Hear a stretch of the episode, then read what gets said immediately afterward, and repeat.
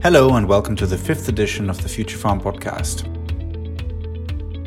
Since our first recording in October 21, each discussion we hosted has covered food price inflation. Back then, though, the public's focus was on home heating cost. The spike in agricultural input prices, which was causing farmers problems already, was not immediate enough to make the headlines. The war in Ukraine has clearly changed this. A breadbasket nation has been yanked from the global supply chain, and the problem of food security and food price inflation is now acute all over the world. This discussion is, of course, going on in Britain as well. So today we'll first talk about what has changed in the commodities market. Then we'll turn to a discussion on food security and what it means for Britain, where some of the sectors in agriculture had already been facing severe cost pressure way before the Russian invasion of Ukraine. So strap yourself in, I promise you this will be an interesting 45 minutes.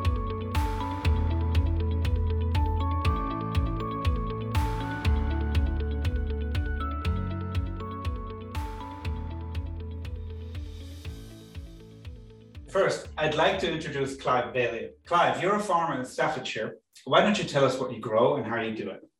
Okay, yeah, so we're a combinable crops farm, um, a reasonable scale. Uh, crops we grow here wheat for both feed and milling markets, um, oilseed rape, barley for animal feed, primarily uh, grain rye, uh, beans, linseed, and a few other bits and pieces from time to time. But that, that's the core of what we're growing here, all combinable stuff. So tell me, you said wheat right at the outset. Uh, so you, you grow both millable and uh, an animal feed grade uh, wheat. Is that correct? Yeah, um, historically we have. Current circumstances, again, possibly influencing that decision at the moment, because obviously the milling wheat has a much higher nitrogen requirement. So the capital involved in, in getting it to milling and the gamble of aiming for that higher quality wheat is something we're questioning right now in light of the you know very high nitrogen prices at the moment. So yeah, it, maybe next year may look a lot more towards the feed wheat side of things. That's the kind of decision we're having to make with this kind of changing goalposts, ever moving scenery after, uh, over the last few months. So the key word being price, wheat prices. Can you tell us what has happened to the wheat price in particular since the outbreak of war in Ukraine? Yeah, well, it was happening before the war, to be honest. I mean, yeah, the, the, the volatility in, in grain markets in this last kind of 12 month period have been huge. Uh, if you were selling uh, wheat, feed wheat, for instance, pre harvest, you'd have been in that 150, 160 pound a ton kind of range. It, it would climb steadily post harvest uh, with various kind of, you know, global news of drought and, and weather events around the world and lower stock figures. So it was climbing fairly steadily around the 200 pound a ton mark but then obviously the the kind of outbreak of the, the war in uh, in the Ukraine has really spiked that with them being such a critical part of supply chain. Not just the Ukraine that whole Black Sea region uh, is an area with some of the most important ports in the world. So you know, shipping wheat around the world. So it's really impacted the market. Today's prices were 300 315 pounds a ton for feed wheat. So we're talking a variability within the last 6 6 or 8 months of, of pretty much 100% difference. And and that impacts on the profitability of my business massively. Uh, you know how well I farm, what my yields are, you know how efficiently we're farming has almost become secondary to to how good a trader I am. Um, buying my nitrogen uh, key inputs like nitrogen fertilizer at the right time and selling my wheat at the right, time can make huge swings in difference to the profitability of the farm to the point where you, know, you start to wonder am i making a living out of actually farming and growing crops now or am i just a trader really in, in this market I, I think you're both. Uh, tell me, um, when you um, say uh, milling wheat, uh, sorry, uh, growing feed wheat is 300 to 350, how much is milling wheat right now? So the milling wheat premiums are normally in that kind of 20 to 30 pounds a ton premium. And the reason I suggest I'm questioning it is the extra nitrogen required to get the protein contents, uh, the content and specification for a milling wheat. It, at the moment, the high nitrogen prices, you know, nearly a thousand pound a ton nitrogen prices that are being talked about right now, they wouldn't cover the additional nitrogen needed. So the the financial case for growing milling wheat um, this season or, or, or, next season even um, are, are pretty weak right now. The the you'd be better the better business decision would just be to grow a large heap of feed wheat at lower cost. That's interesting. So you still think that the business case for growing the wheat that humans need uh, to to eat, you know, to make bread with and eat, that the business case for that is still not quite there. At the same time, we hear this word food security and uh, uh, reducing our dependence on imports at the same time. But we'll we'll get back to that presumably at the end in, in a sort of group discussion. There's a final question before I I, I move on to our next um, participant here. Say you were called upon to grow more wheat uh, this season. How easy is that for you to do? How elastic are you in terms of how much wheat you can produce? Well, we already are trying to maximize our output. So, you know, um, I can't really grow more wheat. Uh, I can change rotation slightly. Um, but obviously, then you lose other crops like the beans and the proteins from them. I mean, remember as well, Florian, that you, you say that impact on on the milling wheat is a food chain, but when we're growing animal feeds, the, the feed wheat is being fed to chickens, cattle, and livestock, which is then obviously ultimately all ending up, or predominantly there is some, uh, there's this pull from you know, wheat being used for um, from ethanol production, for instance, which may buffer the, the, the oil and gas prices. There may be more demand from those sectors, which is holding prices up. But uh, predominantly, it does all end up, you know, on, on a supermarket shelf in one shape or form, even if it's not as a loaf of bread. Um, but we haven't really got the ability, you know, we're already, although we run a, a low input kind of system, which to some extent, you know, the, the, timing of that is great for us. We've been running like a kind of a no tillage um, regenerative conservation ag system, which uses a lot less cultivation, which uses a lot less fuel. Because obviously, the two key input prices that are really impacting me at the moment, and will do over the, ne- over the next year or two, I'm sure, is the nitrogen price and the and the, and the fuel price. Uh, they're my two major input classes. So being really connected to how those prices are movement moving you know so information is important I, I, sit here with like you know a second screen set up which has got kind of price information on it like a, like some kind of city trader all the time rather than a farmer these days because that the movements in those prices really matter. I think really there's more potential for farmers to re, to produce the same but but uh, but using less input. So I, I you know i've learned that you can get the same kind of yields whilst using less nitrogen fertilizer and whilst using significantly less fuel. That's within the power of most farmers to be able to do and achieve quite quickly. And I think the urgency and the push towards doing that has never been greater. It's been easy in the past to not need to bother because well, fuel's cheap enough, synthetic fertilizer cheap enough. Why why change what's not broke kind of thing? But now all of a sudden, I think there's going to be huge um, incentive to really reduce your the amount of cultivation you're doing, if any at all, and to try and find ways of reducing your, your synthetic nitrogen use, uh, but whilst maintaining output. But there's not a lot we can do to improve output. It's uh, I'd say most farmers are already trying to do that anyway, and have been. That's just been sound business sense, you know, forever really. So we've got a limited amount of land. We, we, we can't grow you know endless amounts of wheat. Now, with the wheat prices being where they are, uh, you said 300 to 315 pounds per ton. Uh, I think it's a good time to hand over to Rob Dakin at this point, who owns Rob Dakin Partnership. But before I ask you about the impact of feed prices on your sector, uh, could you tell us a, a, bit about what you do uh, in, in, in your business life? Yeah, I mean, I, I guess Dakin Partnership was is probably born out of 30, probably too many years to remember, 35 years plus involvement in agriculture and right across agriculture from managing large arable farms and, and large farms and estates in the Midlands to, you know, some quite senior roles in feed companies. So we provide, you know, both a range of consultancy and supply options. And we work on a multi-partner basis. So we work with livestock farmers, we work with other consultancy businesses who require specific knowledge or data that, that we may carry. But we also work with manufacturers and traders as far afield as Colombia. We do some work in Hungary, in Denmark, and, and have worked in Europe considerably over the years. And we work both directly and indirectly with probably the UK's largest milk buyers. Um, so the you know the core of the business is you know is very much centered around you know the livestock feeds. My skill set probably lies within organic milk. I also write for the feed compounder and for organic farmers and growers in their newsletters. But the multi partner approach gives us access to specialists across the whole supply chain and the whole livestock production industry.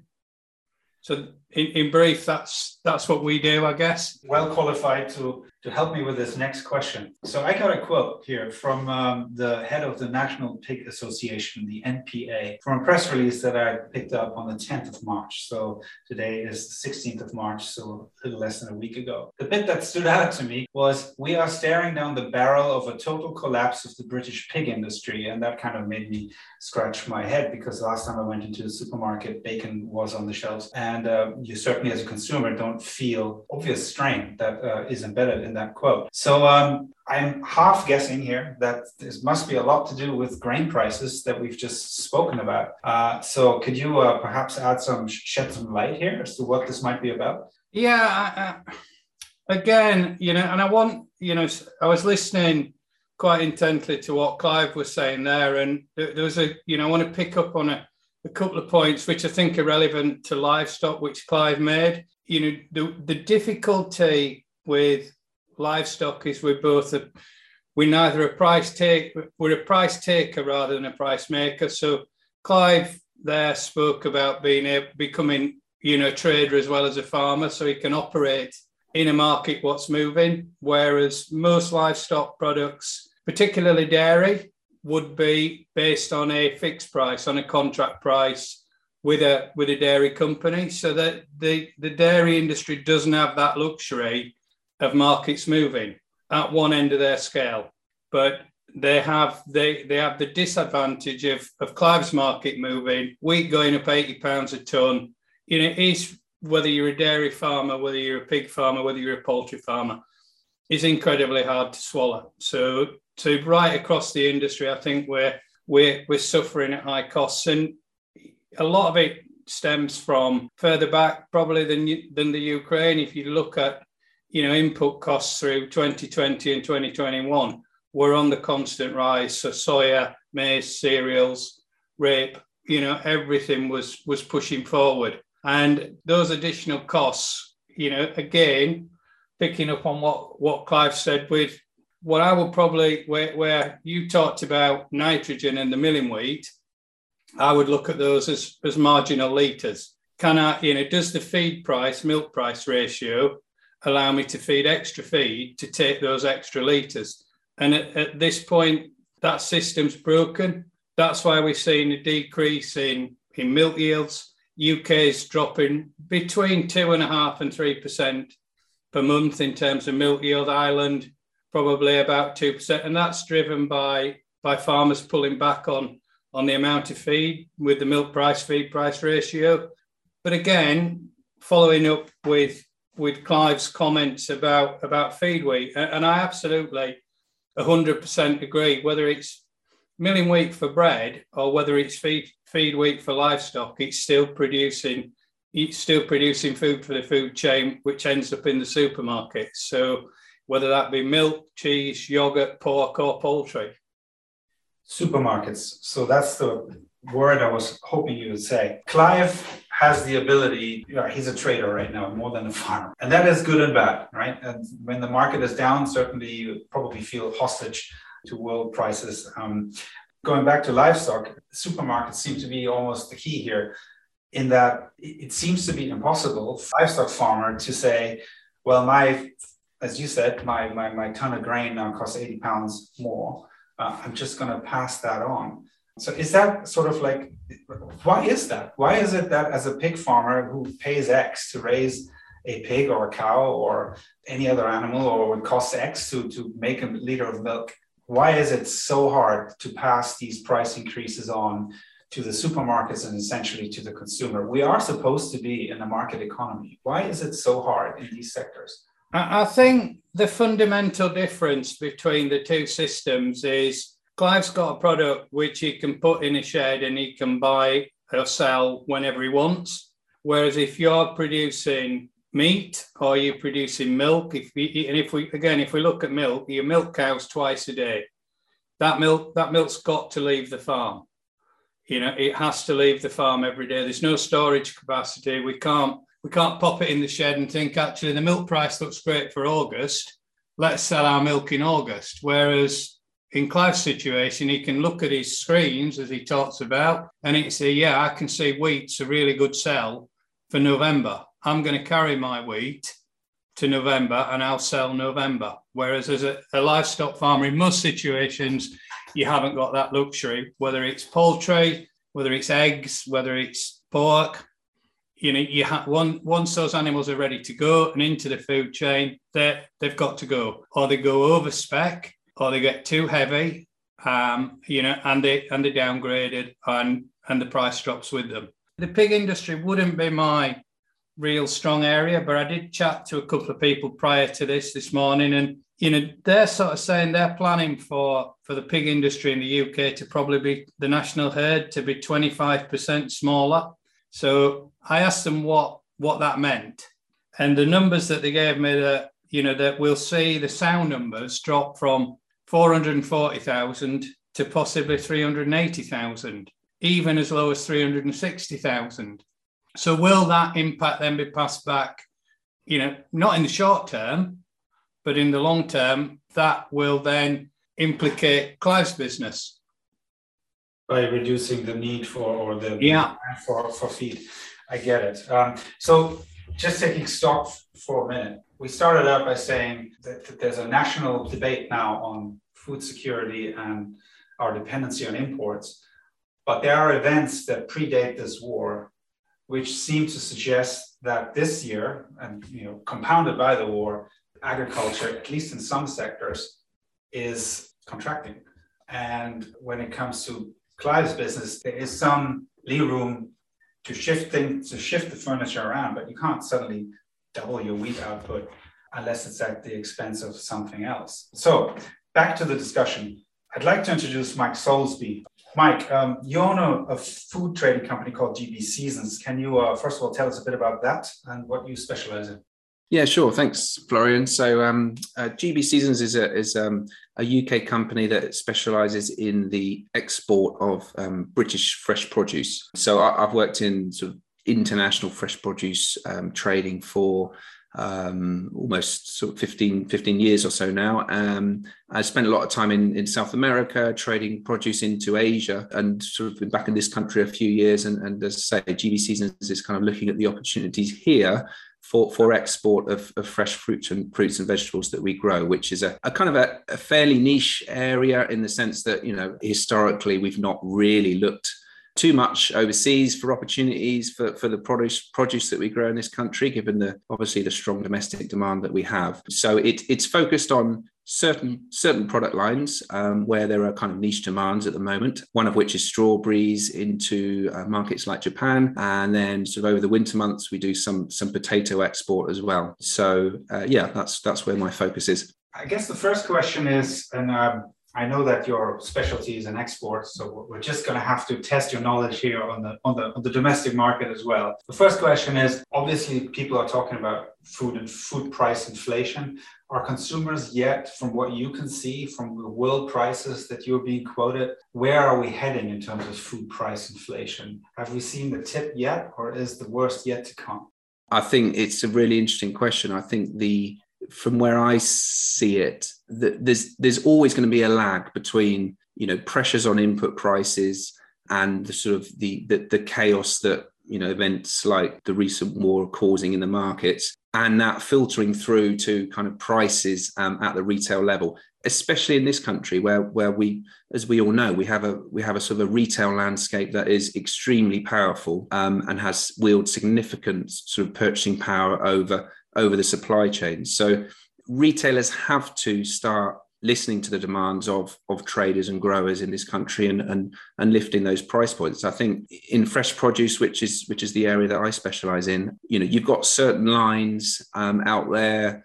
For example, some uh, several major retailers um, take a 500 gram pallet of grapes. It's a two pound price point. You know, it's almost like that. That's the magic number um, that they feel they can't go above, or or they'll they'll lose they'll lose volume on that line. That two pound price point has to increase. You know, you've got to break through those tre- those thresholds because you've got pressures in terms of inputs right throughout the supply chain. That's not just at the grower level. That's also in the bits in the middle. It's it's international shipping and it's transport. It's all the other. All, all, it's packaging. It's all the other inputs beyond actually just the, the farm and, and and cultivation of these crops that is pushing that that necessity for for for a higher uh, consumer price point. and um, uh, yeah i think the the ukraine war will have an interesting effect because there is a there is in fresh produce a little bit of a, a, a double edge to this in that you've got two fairly important particularly russia but U- ukraine as well uh, markets in europe that effectively from from one week to the next closed for imports, global imports. So, you know, you've got fresh produce that's on the water, you've got fresh produce that, that will be harvested over the next next few months that would be destined normally in a normal year to those markets that has to go somewhere else. So on some product lines, you're going to see actually a downward pressure on, on prices in the, in the spot market because you've got more volume hitting other other major European markets. So, for example, South Africa are just about kick off their um, citrus season. Uh, they'd normally expect to send 10, 20% of their total crop to, to Russia. That will end up in Europe. Um, that will end up in, in Germany, France, UK. So uh, you, you are going to have traders out there what will be expecting some um, some good deals on some product lines like that. At the same time, you you've got to have growers pushing back and saying, "Look, my costs are higher." So where it's all going to quite end up, we'll have to uh, wait and see. I was listening to the Today program on BBC Radio 4 last week on the 11th. The NFU president, Minette Batters, was on. The topic of the conversation was similarly around um, food price inflation. And she said, We are already seeing massive contractions in the protected crops sector, like aubergines and peppers, so everything that's grown in a glasshouse, uh, because 50% of their cost is reliant on the price of gas. So, going back to the original argument, this all started way before that war. I guess the question uh, that, that is within that if we wanted to eat aubergines um, in well if, if the market's the market and you know there's less aubergine being grown because it's too expensive in the uk in order to eat our aubergines, we need to import them, which is kind of at odds with the idea of self sufficiency. Is that a correct interpretation of, of this quote and what might happen? Yeah, I, I, think it's it. There are a lot of contradictions in this and kind of competing forces. So you, you've got, as you say, glasshouse production in this country on products like that, on on on tomatoes, on strawberries as well where um, the, the, the, cost of gas is, is has a huge impact. And therefore, you're going to get to a point where, yeah, it will be cheaper to either import or just do without and go to substitute products. It's a very interesting one because the, the government, um, you know, in my sector on export, you know, we come back to the issue around food security in this country. To have genuine food security, you need export lines, uh, I, th- I believe, because you, you've got to have that outlet for you know percentages of crops that don't hit the specs for for the for the domestic market. You want to have that diversity in, in sales that an export a portion of export gives you. Big grower nations like the USA, Australia, New Zealand, they all have a percentage of, of, of main fresh, fresh produce lines that go for export. You American strawberries get a lot, you know, uh, end up in, in, in Asia, uh, New Zealand apples, and so forth. So, and you've got this drive on the on the part of the government to to promote exports post Brexit. There's a big wide world out there let's get our produce out there. Um, but at the same time, you've got all of these supply side pressures that, in instances like gas prices, I think the government probably is limited in what they can actually do to, to intervene. There are other significant costs to growers, such as picking costs and labour, where they can intervene probably and, and make more of a difference around seasonal worker schemes and so forth. So um, it's a question of how far do we want to go with food security? How serious are we are we about that? How how much do we want to respect the free the free market and global um, price trends for things like fertilizers, other inputs like like the gas price? and you know quite where where the balance is really and and as you say do we leave it more to the to the open markets whereby we're probably going to end up importing more of our fresh produce um, versus where we were a few years ago and i'd like to kind of draw this all together now. Again, I was listening to the BBC Radio 4 Today program, so now you know what I do in the morning. Uh, and it, this was just this week, uh, and I was listening to Ronald Kers, who is the CEO of the Two Sisters Food Group, who uh, produce a lot of food for the supermarkets under their own brand. And he said in, in the conversation, we need to become self sufficient and less dependent on imports. Now, that is kind of the, at the outset what we set to discuss here. But from everything I've, I've heard, there seems to be the, the main paradox within all of this is that it sounds like we can achieve a higher degree of self-sufficiency. I don't think any country is self-sufficient. I mean, we'd still, you know, we can't grow asparagus in February. Um, but in order to do that, we have to accept huge price increases. We have to remove the choke point that currently we seem to have identified sitting at the retail end that says, no, we have to have something priced at this particular price point. Otherwise, it's not viable for us. Is that correct? And let's start with Rob here. Is food security something that can be achieved, but at a at a high cost that the government is not really willing to to entertain? It's really complex, and and I think to go down that um, food security route, you'd almost need a fundamental reboot of of the nation's tastes. I think we're accustomed to to different products at 12 months of the year. You mentioned asparagus. You can talk about avocados. You can talk about raspberries, strawberries uh, across the board. So you need a you need to change the complete habit of a nation of shoppers as well as you know just looking for food security. I think the other thing, which is the big point that we've got to sort of throw into this is if you look at the world population today is about 9.7 billion by 2050 we'll be touching close to 10 billion people. So where does that where does that fit into the question of food security? You know how are we going are we going to be able to feed that number of people with the systems that that we've got? You know we we've been papering over the cracks for for a long time and i think what the ukraine's done it's it's really opened the cracks up of of how fickle and how you know dangerous the the, the food supply chain is and can be. And Clive, what about you? Um, you're a regenerative farmer. Taking care of the land is probably as much your your objective as is growing good quality food. How viable is a, is a strategy or uh, the aim of achieving food security for you?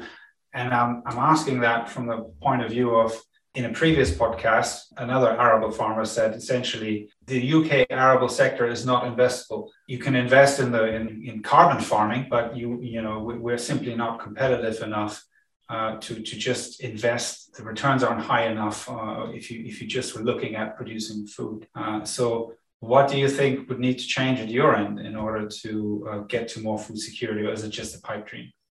It's really complicated, as Rob said. But I think if we're looking for any positives out of what is obviously a very terrible situation in the Ukraine, I think actually what may come out of this is it's brought this whole issue of food security you know to the top of the agenda a little bit because it's been it's not been it's not really been considered by successive governments for long enough fundamentally food's too cheap um, but that's an easy thing to say from a comfortable middle class background where I can afford to eat and aren't having to use food banks because there's a lot of people in even in the UK in, in food poverty. So that needs it's easy to say that food's too cheap. It needs to be more expensive, but that means a lot more people go without. So it's selfish attitude to take. True self-sufficiency, I think, is, is, a bit of a pipe dream. You know, we live in a society where we expect to be able to eat, you know, not just seasonally. Um, so a degree of imports will always be an important part of uh, of our diet. For, with my regenerative hat on, I think over the last couple of decades, people have taken food too much for granted. They're, they're not really considering the quality of their food, you know, how nutritious it is, how it's being produced, what its impact on the environment is. And all those things were, were we're creeping into the agenda. I think people are becoming more aware of these, but it, it's very complicated government policy. Henry Dimbleby's National Food Strategy, been recently published and is well worth a read. It's a very interesting document. Really does highlight how what we're eating and how we're producing and getting that food impacts every aspect of government spending and, and our society through education um, to, to, to, welfare um, to obviously to, to, you know the kind of the budget that goes into the nhs mopping up some of the problems caused by eating the wrong food or too much of the wrong food or whatever. So it's a really complicated area but henry's report is the first thing i've seen that actually does try to pull these things together and look at them in a joined up method rather than all individually because it's all part of the same problem. And I think it's something we really are going to have to solve going forward because, as you quite rightly pointed out there, Florian, food production has been marginal at, at, at, best in the UK for too long now. And it's something that we all need. Um, you know, everyone panicked when they couldn't buy toilet roll or, or fuel was short at the fuel pumps. Well, you know, I, I dread to think the panic that would be in society if suddenly the supermarket shelves weren't full. And genuinely, I mean, short term, that's my concern right now. The business case at the moment, and just a couple of numbers I did before today, the, the 300 pounds a ton wheat that I'm selling right now, um, the nitrogen fertilizer, which is the kind of biggest single input that kind of impacts the, the, the, my output there, um, the value of that nitrogen fertilizer per ton was was less than a third of that of the ton of wheat that I'm selling Today, I'd need to sell four tons of wheat at a November price of 250 pounds a ton to buy one ton of nitrogen fertilizer. So there's two things happen to my business right there, and decisions I've got, you know, uh, you know, relatively soon decisions I've got to make. The first thing is for me to farm the same acreage of wheat and try and maintain my output like next year, which morally is the right thing to do. You know, if, if, if everyone decides to stop farming, there's going to be a lot of hungry people in the world, and that's going to be a big humanitarian disaster. But the first problem I've got is I need a lot more capital to farm you know to, to, to produce that same output. Now not not all farmers will have you know access to the capital they're required to do that. The other thing that's it's done to my business is it's it's increased the risk. You know the, the cost of sitting in this casino now the gambling on growing a crop and hoping that the weather's right and i manage to harvest it and everything's good. Well you know if that goes wrong i'm i'm in a much bigger hole than i used to be because i've put a lot more out to get there. So i'm being asked to take a lot more risk to produce the same. And all this is against the background where my margins are actually reducing despite those higher prices. With my business head on, you can start to make a damn good case for fallowing the farm and not cropping at all and saying, well, you know, we've got a couple of good years. Let's sit back, wait for the world to sort itself out, wait for gas and oil supplies and things to kind of sort out. But but that's going to mean if a lot of farmers start doing that, there's going to be a lot of hungry people out there um, because it impacts through that chain. So I think this is the problem that the government need to address fairly. Yeah, really, I'm amazed it's not bigger in the news right now. These decisions are going to be made in the next three or four months, and they're going to impact the next 18 months of global global food supply. Um, so yeah, it's it, it, it's it's a dangerous situation right now, and and actually maybe this is part of Putin's strategy almost. It's kind of like is, is do you win wars economically these days rather than with missiles? And you know, has he thought this through and realised that eighteen months down the line, there's going to be a lot of you know unrest in the world when people can't get the food that they want. Mike, do, do you have any particular view on what perhaps I guess we focus more now on what the government could do if self-sufficiency was something it wanted to write uh, as its a core policy goal. Where should it focus its its energy in, in, in order to get us a little bit closer? We've seen we've heard now one or two participants who actually grow food that it's, it's not so easy. Uh, so what should happen? It's a really complicated question.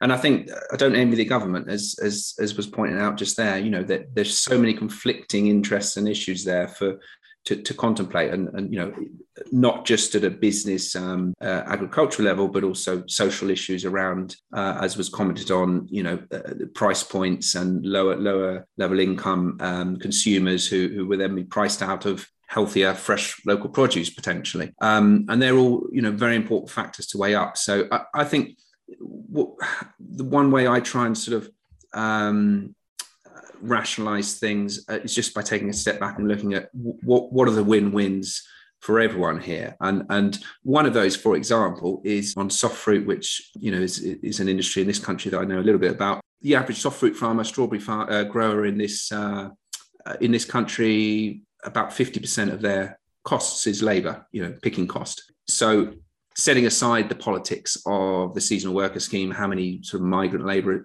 um, pickers do you allow in each year, and so forth. There is one obvious alternative to to um, pickers at a, straw, a, strawberry farm, and it's robotics. And and you know th- there are companies out there, and there are it's obviously an industry that is is developing. But the UK has the um, uh, the, the, expertise um, to, to develop that industry probably as fast as anywhere else in the world. You know so maybe let's let's look at let's look at ways like that. Let's look at alternatives like that. If we can develop robotics in fruit picking faster than anywhere else um, globally um, or at least within europe then we're going to get that competitive advantage that will that will help solve food security issues, that will help make exports more viable, that will bring that price point down in, in the shops. You know, there's a win. That seems to be it's those kind of things that are win-wins for everyone. It's not easy; it takes time, but let's throw a bit more resources at things like that. Investing up armoring our technology. I think for the next podcast, I need to get Mr. Dyson on because that's that's kind of like his spiel, isn't it? Yeah. Uh, Dyson farming. Um, that makes sense. And I think that is probably something where a government could make a big difference by creating incentives for, um, for investment in, in farm technology in this country. I think that um, has been done in other sectors. Why not agriculture? Well, that's um, a great conclusion to this particular part, but I don't think I'd be doing Mother Earth a favor if I didn't you know, come back to the thing that we come back on every podcast, which is you know, we talk about agri- uh, agriculture in purely economic terms, but um, you know, there is a soil, wind, water, nature involved uh, in it as well. In previous podcasts, we've we seem to have you know the consensus seemed to have been that this country is moving towards a more environmentally sustainable way of growing food. Carbon farming was mentioned earlier in, on, on this conversation. Uh, now, I'm not going to go into much detail. Uh, there are other podcasts. If you want to know what that is, then go back to those. But what I'm wondering is, um, let's say the government is not as enlightened as we are around this table and uh, decides that no, we're just going to, you know, throw all of our um, environmental incentives out uh, and we're going back to intensive cultivation, intensive farming. Uh, I'd like to take your view around that, perhaps starting with Rob. What do you see in the market? Uh, are businesses kind of like gearing up to going back to growing the way they used to? From a background, from a bigger business position, and when what's happening in the world and in the Ukraine and with supplies is is horrendous. But I, I still think we have to keep our keep our eye on the bigger prize, and, and I think the bigger bigger prize still is climate change. So we've still got to be working towards those those numbers and figures and reductions that that were set out in the COP conference and, and what we've been looking at, because I think that will be the biggest challenge to feeding the 9 billion, 10 billion people we talked about earlier. We, we still have to continue on down that road and, and look at this as there's a hiccup along the way, but not take our eyes off of where we where we're really going. And I, I picked up on something in one of Clive's tweets where he, you, I think you put a figure, Clive, for how much fuel you used um, stubble to stubble. You know, which was it, 32 liters? Yeah. So yeah, I mean, this is where you know, there's what makes sense to the environment for me has always been driven by what makes sense for my business. You know, I'm not some kind of eco warrior who set out to, to, to, save the planet. Primarily, I'm running a business and I'm trying to do what's most profitable. It just so happens that what I've found is working more with nature, um, you know, and, and things that are environmentally sound actually seem to yield me better better margins and better profits. So fuel's a fantastic example, really. Um, we use, you know, we use four litres a hectare to establish a crop. Now, when we were that, that's sort of a no tillage type system, um, where, you know, small, much smaller horsepower tractors, moving a lot less soil. When we were cultivating using heavy cultivation, which is much more typical of how most farmers are growing cereals in the UK, we were using 32 litres a hectare on establishment. That's as much as we now use stubble to stubble, you know, including all our application um, passes and harvest and and dry everything basically. So huge savings. Now, when fuels like you know when it was 50p a litre for fuel or whatever, or those you know, people don't really you know place a massive amount on that because it's fuel's cheap enough. When you start talking about one pound 20 one pound 50 or where's it going you know red diesel prices where are they going? All of a sudden those savings are huge. Something like um, um you know a large high horsepower you know, quad track or challenge caterpillar challenger type tractor. You're looking at 150 pounds an hour in fuel alone to run one of those now. That, that conversation mentioned on Twitter, there was a farmer who was saying that his, his quad track was, was drinking 1,600 litres of fuel a day. And I did the calculation that, well, I, I can actually drill over a th- I can establish a thousand, over a thousand acres of wheat for what, for that fuel you use in just one day with that big high horsepower tractor. So and I think, I think in the past we've all been guilty of it as well, haven't we? We've all we've all cut wheat at 20, 21% and and whacked it through the dryer because diesel's 40, 50, 55 pence a litre, you know. And I, I think what this will now do is it'll, the positives that'll come out, it'll challenge people to think outside the box. And that'll be across the board, whether it's livestock or whether it, it's an arable farmer, everybody will have to think think differently. Exactly. And I mean, also the carbon opportunities, you know, I mean, your carbon selling ISO certified carbon is, has become another output for me. Um, so to turn my back on that and to suddenly say, well, I, I, that doesn't matter anymore. I don't need to sell it. Um, it would be would be foolish, really. It's it's another kind of product that we've kind of been able to develop and, and has a real value to us now as part of the system. So I I don't really think that you know it's wise to say you know or to or, or to automatically think that well yeah prices are higher so we just need to absolute maximum production. I mean, my farming system isn't about lower output anyway. I'm I'm I am aiming to to produce as much as I can, any you know, but I'm just aiming to do it spending as little along the way as, as I can to, to produce those better margins. So yeah, it's that old thing, you know, what makes sense business wise does make sense in the environment and, and the two do work together. The way you you've spoke about carbon there, can that work in a livestock system the same as what it works in an arable system? it's it, it's the whole carbon thing, which I'm you know by no means claim to be any kind of expert on. There's big opportunities, I think, in the livestock sector coming it's much more complicated is the long and short of it yeah. in livestock systems but it is is possible. Uh, you know to so historically over the last the last the narrative really has been you know cows are bad crops are good kind of thing. And actually that's just a really dumbing down of a far more complex discussion yeah. argument. And i think you know grassland that can't be used anything else is probably you know some of the best carbon sequestrating stores that we've got. So yeah it, it i think the livestock market for carbon will come it's just all the the commerciality, the commercial side of that market has has done a logical thing and tackled the easiest markets first, which is arable. So it sounds like you guys are not seeing a return to intensive agriculture in the next few years as a result to that. I mean, we have established pretty firmly that there are some other fundamental problems to be resolved in UK agriculture first. One of the issues you've got, Florian, right now is obviously government policy um, has been, you know, and has been gearing towards taking some land out of production, you know, rewilding land and that kind of thing. Well, again, with what's going on, if there's a humanitarian food crisis globally, rewilding land, which obviously benefits the environment, morally stinks a bit if it's at the cost of people starving. And yeah, some big challenges going forward as to where you draw those lines between protecting human beings and protecting the environment. I think that also applies to the biofuels as well, doesn't it? Yeah, I think that the the maize which goes into biofuel, and I was sat in a conference yesterday about palm oil, and 50% of the palm oil that comes into Europe goes into into ethanol or into fuel production. And will we see the you know will we see the huge swaths of the country watered down to maize for the digesters? Should you know there's a whole raft of you've opened a real can of worms Florian with, with where with where this can can end up because it you know again the digesters should we be putting food crops into digesters for energy. Well i'd like to close off with a view from from mike really on um, food prices since he's closest to the consumer really.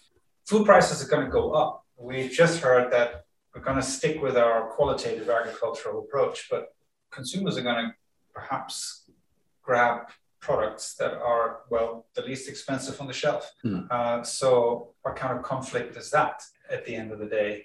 I just think that in this conversation, we've come up with so many tensions and paradoxes that perhaps um, you know, there aren't really any straightforward answers. But if prices go up on the shelf, um, what's the likely responsible consumer?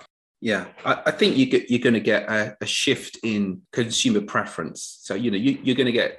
Let's say we're assuming, for the sake of this argument, uh, across the board, you will have an increase in in, in prices, or you know, a whole range of fresh produce and other foodstuffs consumers will then start to substitute, you know, and, and a punnet of blueberries becomes too expensive for them, so they'll buy apples instead. People still need, still, still need to eat. It'll be a, a, a mixing, a matching of, of what they choose, you know, um, and you might have certain products that will, you know, where demand will drop because they'll just simply be be out of people's that those price points will be too too far beyond their means, and other products, maybe more staple goods, that will perhaps pick up in demand. So I think that there'll be a, just a general sort of uh, wash up really of as to how how the average consumer goes into store and, and, and what they're putting in their basket. But ultimately, yeah, uh, the, the, across the board, you have to you're going to have to expect Change. an increase in prices, and that's both on imported produce and also domestically produced because everyone you know, one thing we should remember on this is that we're not alone. Uh, these problems are not isolated to, to the UK, particularly around obviously um, sort of input costs,